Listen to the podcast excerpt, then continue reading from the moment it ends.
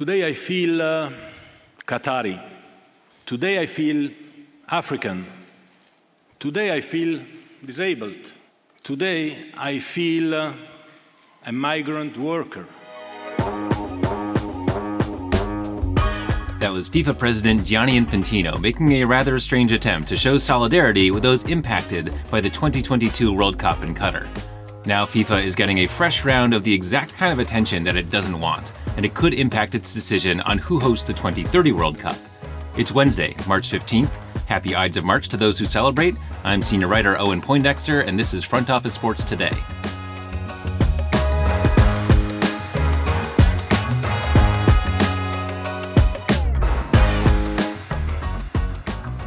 A petition with over 1 million signatures has been sent to FIFA ahead of its Congress, which takes place tomorrow in Kigali, Rwanda. The petition calls on FIFA to compensate migrant workers and their families for abuses prior to and during the 2022 World Cup in Qatar. FIFA has been incredibly defiant on this particular issue. We'll get to that in a moment, but these calls are not falling on deaf ears. FIFA actually agreed to address these issues at this Congress after the Norwegian Football Association submitted an official request that FIFA, quote, assess whether it has fulfilled its responsibility to remedy related to the 2022 World Cup, including an investigation into World Cup related deaths and injuries. Which to me sounds like a nice way of saying, you didn't do that the first time, why don't you give it one more try? And FIFA, to put it nicely, could use one more try here. These issues came up right as the World Cup was starting, and FIFA President Gianni Infantino responded by saying Europeans can't talk about other people's human rights issues in a speech which probably sounded better in his head than it did when he said it in front of millions of people. I think for what we Europeans have been doing in the last 3,000 years around the world, we should be apologizing for the next 3,000 years before starting to give moral lessons. So, I'm not going to take up Infantino's request that we don't talk about this until the year 5022. Instead, let's dive into this ugliness right now. The Guardian did an investigation where they looked at data on migrant workers who went to Qatar from countries that have accessible records on this starting in 2010 when Qatar was awarded the World Cup through 2020. They found that around 6,500 workers died. Now, not all those workers were working on World Cup projects, and one assumes that not all of them died due to injuries connected to their labor. But it's also an undercount of how many migrant workers died in Qatar in that period, because The Guardian was not able to obtain records connected to every country that Qatar sources migrant labor from. So that gives us a vague idea of the numbers we might be looking at here. What does Qatar say? Well, for a long time, their answer to that same question was three. Not 3,000, not 300, three. But the actual number was a lot higher, and in the middle of the World Cup, a Qatari official revised the number to between 400 and 500 deaths related to the tournament. All this gets to a different issue, which is that it was insane to choose Qatar in the first place. First of all, as I alluded to, they only had one major stadium when they were selected. There are many countries that have lots of major stadiums ready to go without building a single one. Second, Qatar's population is a little under 3 million. Around 1 million people were expected to come for the World Cup, a country of 3 million does not have 1 million hotel rooms ready to go. So they set up tent villages, some people stayed on cruise ships, some people stayed in nearby countries and just flew in and out, and some people stayed in the homes of people who were booted out by their landlords so that they could cash in on the influx of visitors with a lot of money. Third, the heat. Doha, where the tournament was held, is regularly in the triple digits in the summer, which is why the World Cup was moved to November. That same consideration was not made for the workers who built the stadiums. And fourth, workers' rights. Qatar migrant workers typically operate under the kafala system, in which they can't change employers or leave the country without their employer's permission. It's essentially modern slavery. Also, many of these workers pay exorbitant recruitment fees just to get the job, so they have to work for a long time, often in brutal, in brutal heat, with 10 people staying in one small apartment just to get to zero. These conditions eventually improved, but only after journalists started finding migrant labor camps and filming what they were like. So, why did FIFA choose Qatar to host the World Cup? No one has admitted to this as far as I know, but there are credible accusations and eyewitness accounts and common sense that all point to bribery. All of this has very high stakes for FIFA because they have to choose who is going to host the 2030 World Cup, and one of the top contenders is Saudi Arabia, which is another oil rich nation with major human rights issues. For instance, here's Alex Morgan, probably the most famous active American soccer player, talking about FIFA considering bringing on the Saudi Tourism Board as a sponsor for the Women's World Cup, which takes place this year. I think it's bizarre that um, FIFA has looked to have a Visit Saudi sponsorship for the Women's World Cup when I, myself, Alex Morgan, would not even be supported and accepted um, in that country. So uh, I, I just don't understand it. So it seems like a no brainer to choose either the bid from Uruguay, Argentina, Chile, and Paraguay, or the one from Spain and Portugal, which initially included Ukraine, but said this week it would add Morocco to the bid because Ukraine is unlikely to be ready due to the war started by the 2018 World Cup host, who also certain, almost certainly bribed their way into hosting. But Saudi Arabia is willing to spend many billions of dollars on this, including to bankroll its planned co hosts, Egypt and Greece. FIFA was willing to ignore a whole lot of glaringly obvious issues when presented with a country willing to spend whatever it took. We'll find out soon what lesson it learned from all of that. Let's see what else is happening out there. We are getting some clarity and a new legal venue in Michael Irvin's legal battle against Marriott. The lawsuit has moved from Texas State Court to Maricopa County and now includes the Renaissance Hotel Operating Company and four employees, including his accuser. And we now know more about what Irvin is accused of doing. The Marriott employee said he made at least one very graphic sexual comment to her, touched her arm in a way she didn't like, and continued to pursue her when she backed off, and was visibly drunk and slurring his words. As a reminder, Marriott and everyone else here have not pressed charges against Irvin. They simply told him he cannot stay at their properties anymore, and he was subsequently removed from the NFL Network Super Bowl coverage and other media appearances. It's also possible that Irvin said things that he does not remember saying, which adds an interesting wrinkle to the he said, she said aspect of this. We also did a deeper dive on this case two weeks ago, and AJ Perez has a story on the recent updates on frontofficesports.com. Atletico Madrid, currently in third place in La Liga as they so often are, recorded $446 million in revenue, marking a 19% year over year increase over the 2020 21 season, which was mostly played without live fans. The increases did, however, still come with a net loss of $27 million, narrowing from the 119 million it reported the year prior.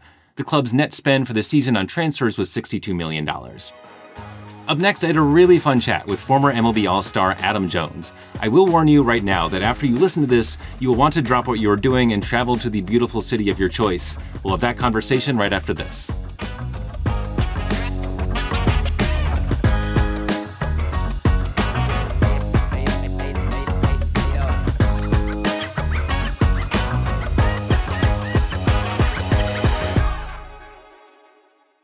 Two thousand, two thousand eight. 2022. When it comes to the economy, those are some scary years. Dot com crash, housing crash, and the roller coaster we're going through right now. One thing is certain it's a dangerous time to not know your numbers, but over 31,000 businesses have the confidence and clarity they need because they rely on NetSuite by Oracle, the number one cloud financial system. NetSuite gives you visibility and control of your financials, inventory, HR, planning, and budgeting so you can manage risk, get reliable forecasts, and improve margins. Everything you need all in one place. So, how do you prepare for uncertain times? The answer NetSuite. NetSuite helps you identify rising costs, automate your business processes, and easily see where to save money. That's why 93% of customers say they improve their visibility and control when they upgraded to NetSuite. What are you waiting for? Right now, NetSuite is offering a one-of-a-kind flexible financing program. Head to netsuite.com slash front office right now. netsuite.com slash front office netsuite.com slash front office.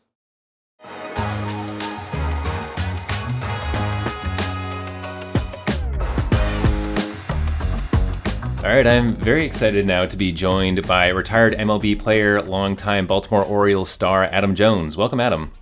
Uh, you guys doing? I love you guys' uh, Instagram and glad to be able to finally talk to you. Yeah, yeah, very cool. Yeah, our, our social team, they're they're like magical people. I don't know how oh, they, the they do everything. They're yeah, they're they're fantastic. Um, so your name has been coming up a lot lately. Actually, I've even like included you in in a recent article uh, because you had that you know much remembered catch in the 2017 World Baseball Classic that helped the U.S. Uh, finally get over the hump and and win one of the tournaments. Have, have has that memory been coming back lately? Or? I mean, it's it's obviously a memory that's never going to leave. Um, it's it's great to be known for a great catch in a great situation. And I think the coolest part about it is that um, we didn't have a WBC. It was the coolest and unfortunate. We didn't have a WBC in 2020, so that catch kept getting played more and more. So me and Matt Vasgersian, his him me catching his Santa Maria are just lasted for six years. So it was just like every time was just anticipation, anticipation, and people, I guess, more and more retweets, especially over the last month with the building up to it. So it was a great play. It's, it's great that a lot of people uh, remember it and it's iconic. Um, I just hope that this year, this tournament, someone else does something just as iconic and uh, something memorable for them, for their family, and uh, for their nation. Yeah, yeah, you're ready to, to pass the torch. And yeah, what was that like to? I mean, you know, we're obviously we're talking about it now because the World Baseball Classic is happening now, but it's it's something that we don't get, at least in in the U.S. in baseball culture, is playing for your country. You know, you, you play for your team. You you know, might bounce around. You you only you know moved around a couple times, but yeah, playing for your country. What was that like? It was incredible. I mean, obviously, I tried out. I forget, never forget. I tried out for Team USA uh, 15 and 16. I didn't make it. They took one of my good friends at the time, and they made me hungry that one day I'm gonna be able to to play for Team USA, wear these colors. And they called me in 2013. Uh, easily yes. Um, I know we didn't win the we didn't win it, but they called back in 17, and it was another very very easy yes. And it was just pride, you know, get to get to uh, wear the country that I'm from on the on my chest and play for 330 um, three 330 million Americans in the diversity of, of, the, of our country. So I'm, i was playing for everybody for those for that tournament, opposed to uh, playing 162 for the Orioles. I played um, those seven eight games for the entire nation. So that was really really humbling. And and I know the passion of the other countries. Obviously, they're a lot smaller in terms of size, like Dominican, Venezuela. So their passion shows a little bit different but we have just as much passion as them, and it was great to be able to uh, to show it. And I know this stuff can be hard to describe, but how would you characterize that difference between you know the the, the U.S. passion, the U.S. connection to baseball, and what you might see in, say, yeah, the Dominican or Venezuela? Well, it's just, I mean, we're a different nation. We're obviously we're um, United States of America, so it's the land of the free, and there's just so many, so much opportunity in America to where you know our sports are amazing and they are uh, vital to our society, but we also have thousands of other things that we can do in the United States that have garnered just as much of attention. Um, so when Dominican, that, that's their sport, that's their national pastime. In America, we have basketball, football, baseball, hockey, tennis, golf, and, and a plethora of other things. So um, it's just a little bit different, I would say, but the passion is still there nonetheless. You just, I just think you have 80 to 90 percent of them for one sport when you know we, we are much more divided because we have a lot more sports and, and sort of the the funny background to this conversation is that you're speaking to me from Spain, where you now live, or of course they've got a national sport there too. Uh, what brought you to that country? Yeah, yeah. Obviously, you hit on it. Football is a national sport here, uh, soccer, and you know they are they are crazy about it. No matter where you go, you just go into any square when there's a ball around, man or woman, they know what they know how to kick the ball back to you, and I think that's just truly impressive. And uh, we moved out to Barcelona uh, last year just to see the world. We played that our final two years in Japan, and it opened our eyes to travel. And as I say, my wife has a travel company, Access Travel, luxury travel, and we just we just want to see the world. Um, a lot of our friends, family are very I don't say closed minded, but are just enjoyed their bubble. You know, I think a lot of people are like that. They enjoy their bubble. They enjoy the traveling to Vegas and traveling to Miami, thinking that is like the most coolest trips ever. Um, but we want to see every part of the world and I want to take my family, friends, and explore it. And Barcelona was was an easy hub because Spanish. I'm from San Diego, um, and Barcelona's airport is an hour, two hours from some of the most iconic cities in the world. And you know, we were just in Geneva a couple weeks ago. My wife just got back from Athens, and these are all flights that from San Diego, hour and a half. You're in Reno. I'd rather be in You know, I'd rather be in Athens or London or Paris or Prague or Morocco rather than being in Reno or Albuquerque. Those are the proximity flights. yeah, right. Yeah, yeah. So I guess I was actually going to ask you where, where else have you been, but but um, instead I'll say what's what's on your list. What's on the you know the next place you'd like to hit?